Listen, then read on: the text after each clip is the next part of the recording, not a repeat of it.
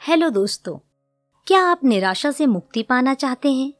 क्या आपको अपने चारों ओर बंधन नज़र आते हैं, रुकावटें नज़र आती हैं? क्या आप आर्थिक रीति से मज़बूत होना चाहते हैं? या फिर आप संसार में सभी इंसानों से सुखी इंसान बनना चाहते हैं? यदि आप इन परेशानियों से परेशान हैं तो सिर्फ़ इस ऑडियो को सुनिए।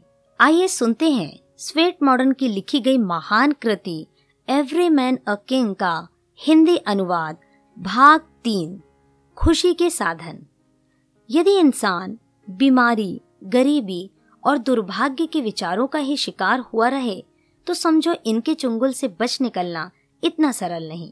धीरे धीरे यही सब चीज़ें उसके जीवन का अंग बन जाती हैं और इसका परिणाम यह होता है कि वह धीरे धीरे अपने मित्रों, निकट संबंधियों, यहाँ तक कि अपने बच्चों को भी अपना मानने से इनकार कर देता है। और उसके मुँह से यही शब्द निकलते हैं। वह ठंडी आहें भरकर कहने लगता है, अरे मेरे दुर्भाग्य, मेरी गरीबी, मेरी मजबूरियों का कारण यह बच्चे ही तो हैं।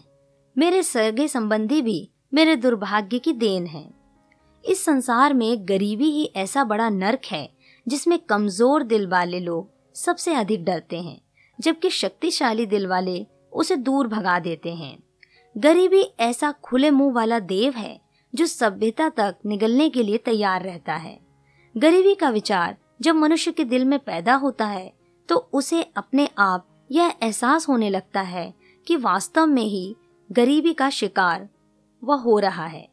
किसी भी इंसान को यह अधिकार नहीं है कि वह सदा गिरी पड़ी बुरी हालत में पड़ा रहे। जब तक इंसान अपनी मदद करने में बिल्कुल असफल ना हो, तब तक उसे यह अधिकार बिल्कुल नहीं है कि वह आशा भंग करने वाले, निराश करने वाले वातावरण में पड़ा रहे। इंसान के अंदर जो आत्मविश्वास है, उसकी यह मांग है कि वह दीनहीन निराशा के वातावरण से ऊँचा उठे। धन संपत्ति जो उसके चारों ओर बिखरी पड़ी है, इनको इकट्ठा करने के लिए बुद्धि से काम ले। हर प्राणी का यह जन्म सिद्ध अधिकार है कि वह गरीबी और मजबूरी से संघर्ष करे। और वह सब कुछ पाले, जो उसकी इच्छा है। गरीबी नर्क भी है और पाप भी। फिर आप गरीबी से संघर्ष क्यों नहीं करते? इस संसार में आपको अपने ही पाँव पर खड़े होना है। संघर्ष करने के लिए अपने अंदर आत्मशक्ति को पैदा करना होगा। यदि आप गरीब हैं तो आपको यह अधिकार नहीं कि आप अपने सगे संबंधियों या मित्रों पर बोझ बन जाएँ। अपने दुखों को दूसरों पर क्यों लादते हैं? अपना बोझ आप उठाने की आदत डालिए। ईश्वर ने हर इंसान को एक ही जैसा शरीर दिया है। वही मस्तिष्क, वही हाथ पाँव, फिर या दूसरों का सहारा क्यों ढूंढते हैं? यदि वह गरीब है तो इसमें दोष उसकी अपनी बुद्धि का है, अपने परिश्रम का है और अपनी सोच का है। आप किसी भी अमीर आदमी से जाकर ये पूछें कि वह कब से गरीबी के विरुद्ध संघर्ष करता हुआ इन सीढ़ियों पर चढ़ता रहा। कितनी बार वह नीचे गिरा, किंतु उसने हिम्मत नहीं हारी। फिर ऊपर चढ़ने का प्रयास किया। वह कितनी बार गिरा, कितनी बार चढ़ा यह लंबी कहानी है। हाँ जब वह सफल हो गया तो लोग उसकी वह कहानी तो भूल गए, जिससे कि प्रेरणा मिलती थी। उन्होंने तो उसका अमीरी का रूप देखा, उसे कार में घूमते देखा, बंगले में रहते देखा। फिर यह जानने की कोशिश करता है कि उसने अपनी गरीबी को दूर करने के लिए अपने आराम का परित्याग किया, परिश्रम को गले से लगाया, सारे संसार के सुख त्याग दिए, दिन रात का अंतर तक भूल गया था। अब जब वह अमीर हो गया है तो सारे दुख भूल गया है।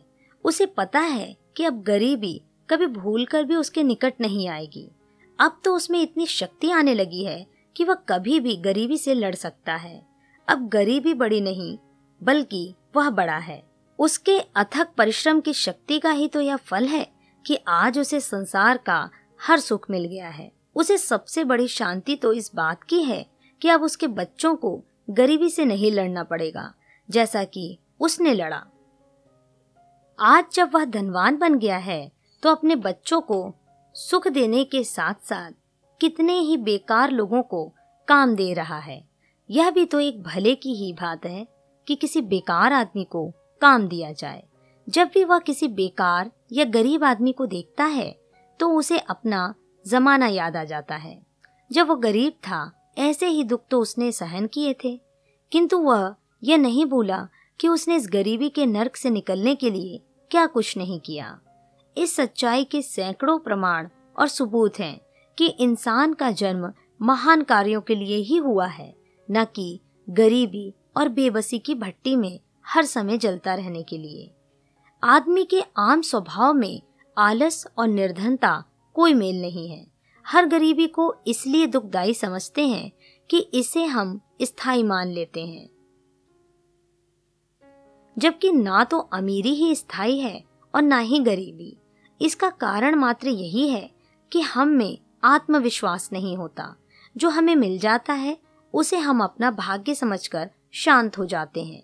वास्तव में हमारा कार्य इससे विपरीत होना चाहिए।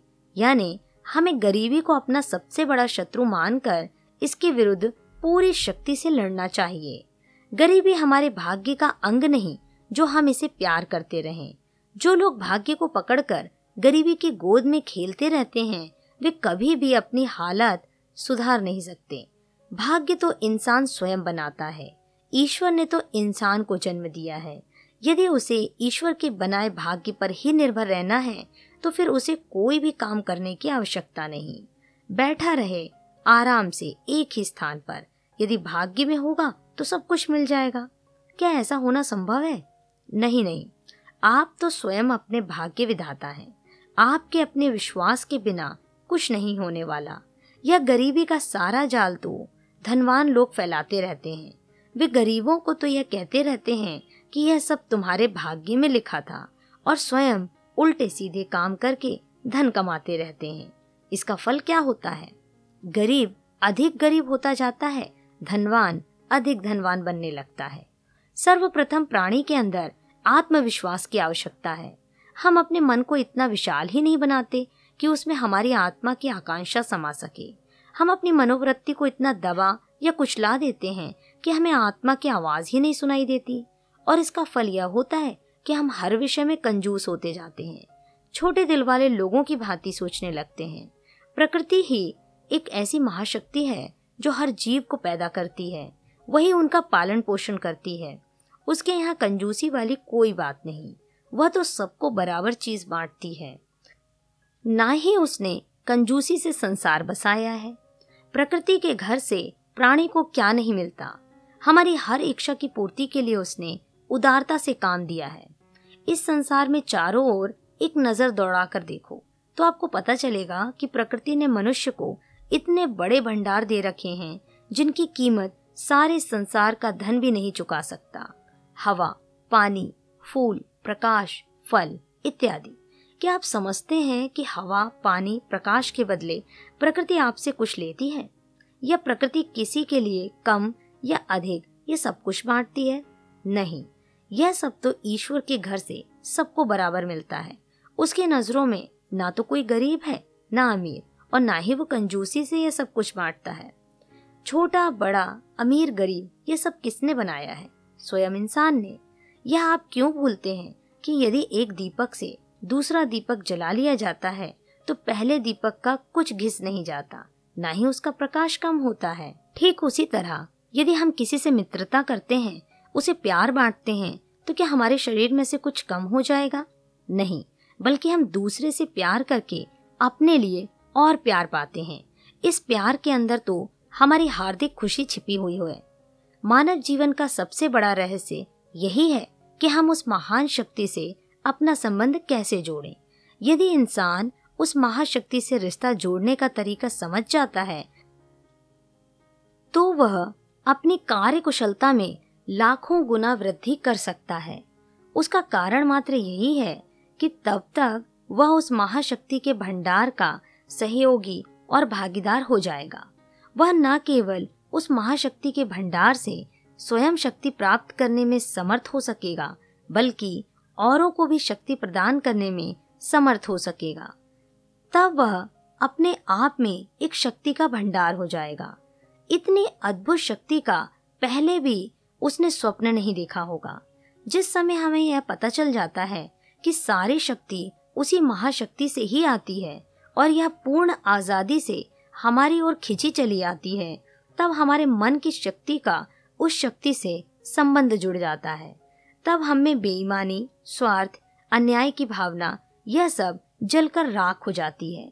ईश्वर वह नहीं जो हमें अच्छाइयों के प्रति अंधा बना दे, बल्कि ईश्वर वह है जो इन अच्छाइयों को देखने की दृष्टि प्रदान करता है। हम धन को ही ईश्वर मानकर भूल करते हैं। इसी कारण हम जड़ के स्वामी न होकर बेईमानी, स्वार्थ, दुष्टता, झूठ को आनंद मानने लगते हैं।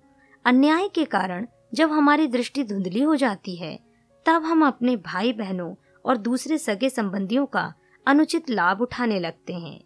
जब हमारी दृष्टि से यह धुंधलापन दूर हो जाता है तब हम उस प्रभु के निकट पहुँच जाते हैं। तब विश्व के सारे पदार्थों का प्रवाह स्वयं ही हमारी ओर खिंचने लगता है। किंतु हमारी सबसे बड़ी भूल यही है कि हम अपने ही गलत कामों, गंदे विचारों से उसे अपने तक पहुँचने से रोक देते हैं या बाधा डाल देते हैं।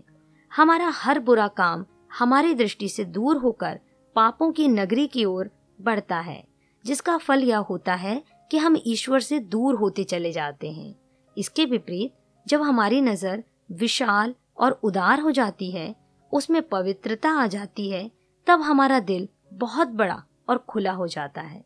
कंजूसी भी दूर भाग जाती है। जब हम बुराइयों से दूर चले जाएँगे तो जिन चीज़ों की तलाश हम भटकते फिरते हैं, वही चीज़ें हमें तलाश कर रही होंगी। जॉन ब्रोज ने अपनी एक कविता में सच ही कहा है मैं समय और भाग्य के विरुद्ध कोई शिकायत नहीं करता। और देखो, जो कुछ मैं चाहता हूँ, वह मुझे अपने आप ही मिल जाता है। मैं सो गया और जागा। तो क्या देखता हूँ कि जिन मित्रों को मैं ढूंढता फिरता था, वे तो स्वयं मुझे ढूंढ रहे हैं। यदि मैं अकेला खड़ा हूँ तो क्या हुआ? मैं आने वाले वर्षों की खुशी से प्रतीक्षा कर रहा हूँ। मेरा हृदय वही फ़सल काटेगा, जैसा उसने बीज बोया था। क्योंकि जो कुछ मेरा है वह मेरे को अवश्य ही पहचान लेगा। समय का अंतर, स्थान की दूरी, सागर की गहराई और पहाड़ों की ऊंचाई मेरी मनचाही चीज़ को मुझसे दूर रखने में सफल नहीं हो सकते। हर समय डरते मत रहिए कि आपके पास आपकी मनपसंद चीज़ें नहीं हैं। हर समय रोते क्यों रहते हो कि आपके पास बढ़िया कपड़े नहीं हैं? या आपके पास वे सब सुख नहीं जो लोगों के मिले हुए हैं? या आप वे काम नहीं कर पाते जो कि दूसरे कर लेते हैं? ये सब कुछ सोचना उचित नहीं। इससे तो आप अपने जीवन में अंधेरे ही अंधेरे भर लेंगे। दूसरों को देखकर मत चलिए। अपनी बुद्धि से हर काम कीजिए। किसी को देखकर रोने और ठंडी आहें भरने, अपने भाग्य को कोसने से आप कुछ नहीं पा सकेंगे। आप जो कुछ भी पाएँगे, अपने परिश्रम और लगन से। इसमें कोई संदेह नहीं कि हर आदमी के मन में धन कमाने की लालसा होती है। किंतु वह उसे तब तक नहीं पा सकता, जब तक कि वह अपनी मानसिक स्थिति में विशेष परिवर्तन नहीं कर लेता। जब तक वह अपने अभागेपन और गरीबी का रोना नहीं छोड़ता, तब तक उसे धन प्राप्त नहीं हो सकेगा। पहले रोना बंद कीजिए, फिर दूसरों की ओर देखकर जलना और ठंडी आहें भरना छोड़िए। अपने आप को देखो, अपने कष्ट दूर करने के उपाय सोचो। जितना समय आप दूसरों को देखकर जलने में नष्ट करते हैं उतने समय में आप अपने आप को अच्छा बनाने का प्रयत्न क्यों नहीं करते?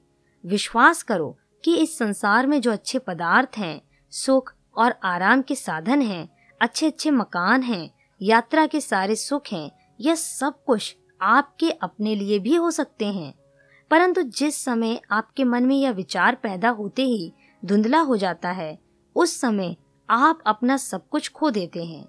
अपने आप को अभागा मानकर आपको क्या मिलेगा? केवल निराशा, और यही निराशा आपकी प्रगति के रास्ते का रोड़ा बन जाएगी। इसलिए सबसे पहले अपने मन से निराशा को निकालिए। अपने आप को अभागा और छोटा समझने का विचार मन से दूर फेंक दो। अपने आप को छोटी श्रेणी में क्यों गिनते हो? क्यों नहीं छोटे विचारों को इस बंधन को तोड़कर दूर फेंक देते? अपने को छोटा क्यों समझ बैठे हैं आप? आप अपने को इसलिए छोटा समझते हैं कि आपने स्वयं को बंधनों में जगड़ रखा है। आपने अपने हाथ पाँव में बंधनों की बेड़ियाँ पहन रखी हैं। किसने आपका रास्ता रोक रखा है? ऐसा लगता है आपने स्वयं ही अपने चारों ओर बाढ़ बना रखी है।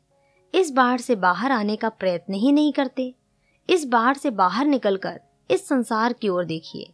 जहाँ पर संसार भर की खुशियाँ आपकी प्रतीक्षा कर रही हैं। आप प्रकृति के उस विशाल भंडार को क्यों भूल गए, जो केवल मानव जाति के लिए ही बना है? तब प्रकृति के किस सिद्धांत के अनुसार वे पदार्थ आपको नहीं मिल सकते? इन पर तो आपका अधिकार है। हाँ इन्हें पाने के लिए आपको अवश्य थोड़ी मेहनत करनी होगी। यदि आपने अपने मन में यह विचार बैठा लिया है कि गरीबी ही आपके भाग्य में लिखी है तो फिर संपन्नता आपके पास कहाँ से आएगी? जरा कल्पना करें कि क्या ईश्वर यह चाहता है कि उसके द्वारा रची इस दुनिया के लोग दुखी रहें या वे सच्ची खुशियों से वंचित रहें? नहीं नहीं। यदि ईश्वर की ऐसी कोई इच्छा होती तो वह सब इंसानों को एक ही जैसा क्यों बनाता? उसने तो सबको एक समान ही बनाया है। यदि हम किसी भी पदार्थ को नहीं पा सकते तो उसमें दोष किसका है? बात मान लेना सबसे बड़ा अभिशाप है। इस संसार में कुछ लोग तो सदा गरीब रहेंगे और इस दुनिया से गरीबी कभी नहीं मिट सकती। कुछ लोग तो अवश्य गरीब रहेंगे और कुछ अमीर। कुछ लोग इस बंधन में जकड़े हुए हैं कि वे सदा गरीब ही रहेंगे। परंतु ईश्वर ने इंसान के लिए जो जीवन योजना बनाई है, उसमें गरीबी, भूखमरी का कोई स्थान नहीं है। इस धरती पर एक भी इंसान गरीब नहीं होना चाहिए। परंतु कुछ चालाक और बेईमान आदमी हेरा फेरी से कुछ संपत्ति बटोर लेते हैं और कुछ भोले भाले सीधे लोग अपनी गरीबी प्रकृति की देन समझकर शांत हो जाते हैं। इस प्रकृति के सीने में कितने ही विशाल भंडार पड़े हैं, जिन्हें यदि कोई निकाले तो वह अमीर बनता जाएगा। हाँ इस कार्य के लिए साधनों की आवश्यकता है। गरीब लोग तो भाग्य का दामन पकड़कर निराश होकर बैठ जाएँगे। इस दुनिया में हर चीज़ है, किंतु आपके पास कुछ नहीं, ऐसा क्यों? यही ना आपके पास धनी बनने के साधन नहीं और आपने इस विचार को पूर्ण रूप से मान लिया है कि आपका जन्म ही गरीब बने रहने के लिए हुआ है। आप अभागे हैं। अरे भाई, उठो, तोड़ दो इन बंधनों को, जो तुम्हें दिन प्रतिदिन गरीबी की ओर धकेल रहे हैं। अपने विचारों को छोटा नहीं, बड़ा बनाओ। अपने इच्छाओं को सीमित नहीं, विशाल बनाओ। अपने मन से छोटे विचारों को निकाल दो। भाग्य का सहारा लेना छोड़कर परिश्रम करो। फिर देखो, तुम्हें हर चीज़ मिलेगी। नई खोज कर रहे वैज्ञानिकों का यह मत है कि विचार ही पदार्थ हैं।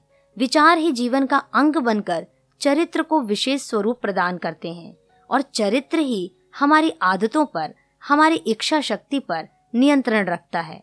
और यदि हम अपने मन में डर के विचारों को पालते हैं या अभाव के विचारों को पनपने देते हैं, यदि हम अपनी गरीबी से डर रहे हैं तो हमारी गरीबी के डर के कारण हमारा जीवन भय के वातावरण में परिचालित होता है।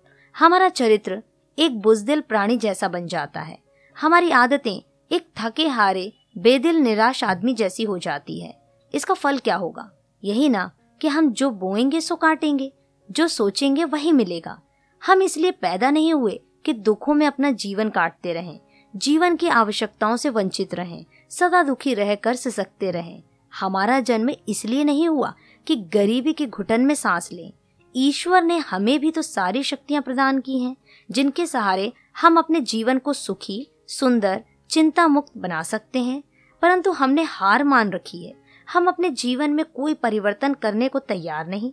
बस दिन रात अपने भाग्य को रोते पीटते या भूल गए हैं कि हमारा कोई कर्तव्य भी है। किंतु कितने दुख की बात है कि हमारे विचार ही गलत हैं। हमारी कल्पना की उड़ान ही कम ऊँची है कि ऊँचे विचार ही नहीं रखते। आदर्श मानव होते हुए भी हमने अपने आप को अभागा और बेबस मान लिया है और टूटे हुए मन से सांस लेकर आहें भरते रहते हैं। क्यों? आखिर क्यों? यदि हम अपने मन के छोटे विचारों को दूर कर दें, आदर्श मानवता को अपना लें, जीवन को सुंदर, विशाल, दुखों से अलग, निराशा से दूर करके उसे उदार बनाने का संकल्प करें तो हम क्या नहीं बन सकते? आज ही यह प्रतिज्ञा कीजिए कि हम गरीबी से मुँह मोड़ लेंगे। गरीबी हमारा सबसे बड़ा शत्रु है। हमें प्रकृति के भरे सुख भंडार से ही सारे सुख प्राप्त करने हैं। इन पर हमारा भी उतना ही अधिकार है जितना सुखी इंसान का। गरीबी संसार का सबसे बड़ा पाप है और उससे बड़ा पाप है भाग्य का सहारा लेकर गरीबी को सहन करना। उठो, यह प्रण करो कि हम अपनी सारी शक्ति गरीबी के विरुद्ध लड़ने में लगा देंगे। संसार में क्या नहीं, ईश्वर ने इस दुनिया में हर चीज़ पैदा की है। इंसान के लिए ही तो है। क्या किसी वस्तु पर व्यक्ति विशेष का नाम लिखा है? नहीं, बिल्कुल नहीं। यह तो आपकी हिम्मत पर ही निर्भर है कि आप इतने बड़े भंडारों में से अपने लिए क्या क्या निकाल सकते हैं। यह सत्य है कि हम अपने विचारों के ही जाल में जीवन व्यतीत करते हैं।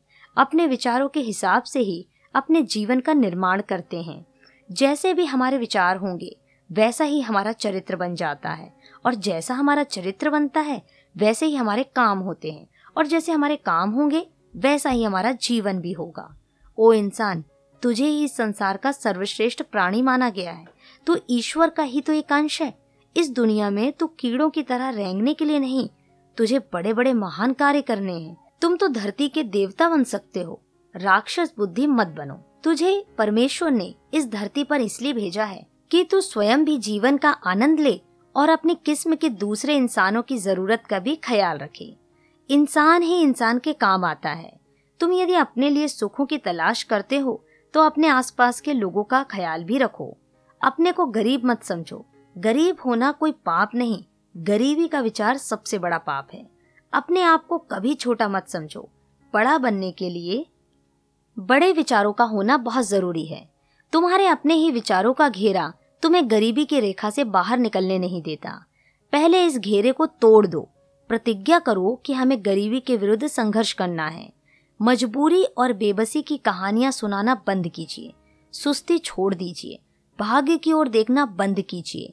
हिम्मत का दामन थाम लीजिए और गरीबी के विरुद्ध संघर्ष आरंभ कर दीजिए। अपने आत्मविश्वास को जगा कर कहिए कि आज से हम गरीब नहीं रहेंगे। इस संसार की हर चीज़ पर हमारा पूर्ण अधिकार है। हिम्मत मर्दाना मद्दे खुदा। जो लोग हिम्मत करते हैं, ईश्वर भी उन्हीं की मदद करता है। हमारा अपना विश्वास जब हम पर से उठ जाता है, तभी हम गरीबी में घिसटते रहते हैं और यह भूल जाते हैं कि हमारा जन्म सिद्ध अधिकार क्या है और उसे हम कैसे प्राप्त कर सकते हैं। इंसान के संचारण में उससे वातावरण में ऐसे बहुत से, ऐसे साक्ष्य विद्यमान हैं, जिनसे पता चलता है कि इंसान का जन्म विशेष कार्यों की पूर्ति के लिए हुआ है। उसे अनेक विशेष कार्य करने हैं। तभी तो वह ईश्वर बन सकता है, तभी उसके दुख दूर हो सकते हैं। ऐसे इंसान अपने आप को दुखी, भाग्यहीन, निर्धन और पतित क्यों समझते हैं? क्या वे अपनी वास्तविक शक्ति को भूल गए हैं? यदि इंसान ही इस धरती का सर्वश्रेष्ठ प्राणी है तो वह इस पृथ्वी के हर सुख की कामना क्यों ना करे? जब वह ईश्वर का उत्तराधिकारी है तो फिर उसे ईश्वर के दिए गए हर सुख को पाने का पूरा पूरा अधिकार है। उस महान ईश्वर की सर्वश्रेष्ठ संतान होकर भी विश्व में बिखरे अनेक पदार्थों को पाने से यदि वो वंचित है, यह बात तो अच्छी नहीं। यदि संसार में पदार्थ होते हुए करोड़ों लोग भूखे सोते हैं तो इससे साफ़ पता चलता है कि कहीं ना कहीं कोई भूल अवश्य हुई है। ज़िंदगी के यह हालात हमारी आर्थिक दशा, हमारी गरीबी या अमीरी, हमारे मित्र या मित्रों की कमी, हमारा तालमेल या विरोध, ये सारी बातें हमारे विचारों की ही संतान है। यदि हमारी मनोवृत्ति अभावों में भरी रहे तो हमारा वातावरण भी उसी के अनुसार अभावों वाला होगा। यदि हमारे विचारों में बड़ापन, ऊँची उड़ान होगी, हम अपने विषय में सुखों की कामना करेंगे तो हमारा आगे बढ़ने का कार्य सरल होगा। हम अपनी आशाओं के अनुकूल काम करके मनचाहा फल पाएँगे। जीवन में हम जो कुछ भी पाते हैं उसमें हमारे विचारों का सबसे अधिक हाथ होता है। यदि हमारे विचार ही पतित हैं छोटे हैं तो हम ऊँचा उठने की बात कहाँ सोच सकते हैं? जो लोग कंजूस हैं धन के ऊपर सांप बनकर बैठ जाते हैं भले ही वे कितने बड़े अमीर हो जाएँ, उनके विचार तो गरीबों जैसे ही रहेंगे। तो दोस्तों, आपको यह ऑडियो कैसी लगी है? अपने विचार, अपने सुझाव कमेंट में ज़रूर लिखकर बताएँ।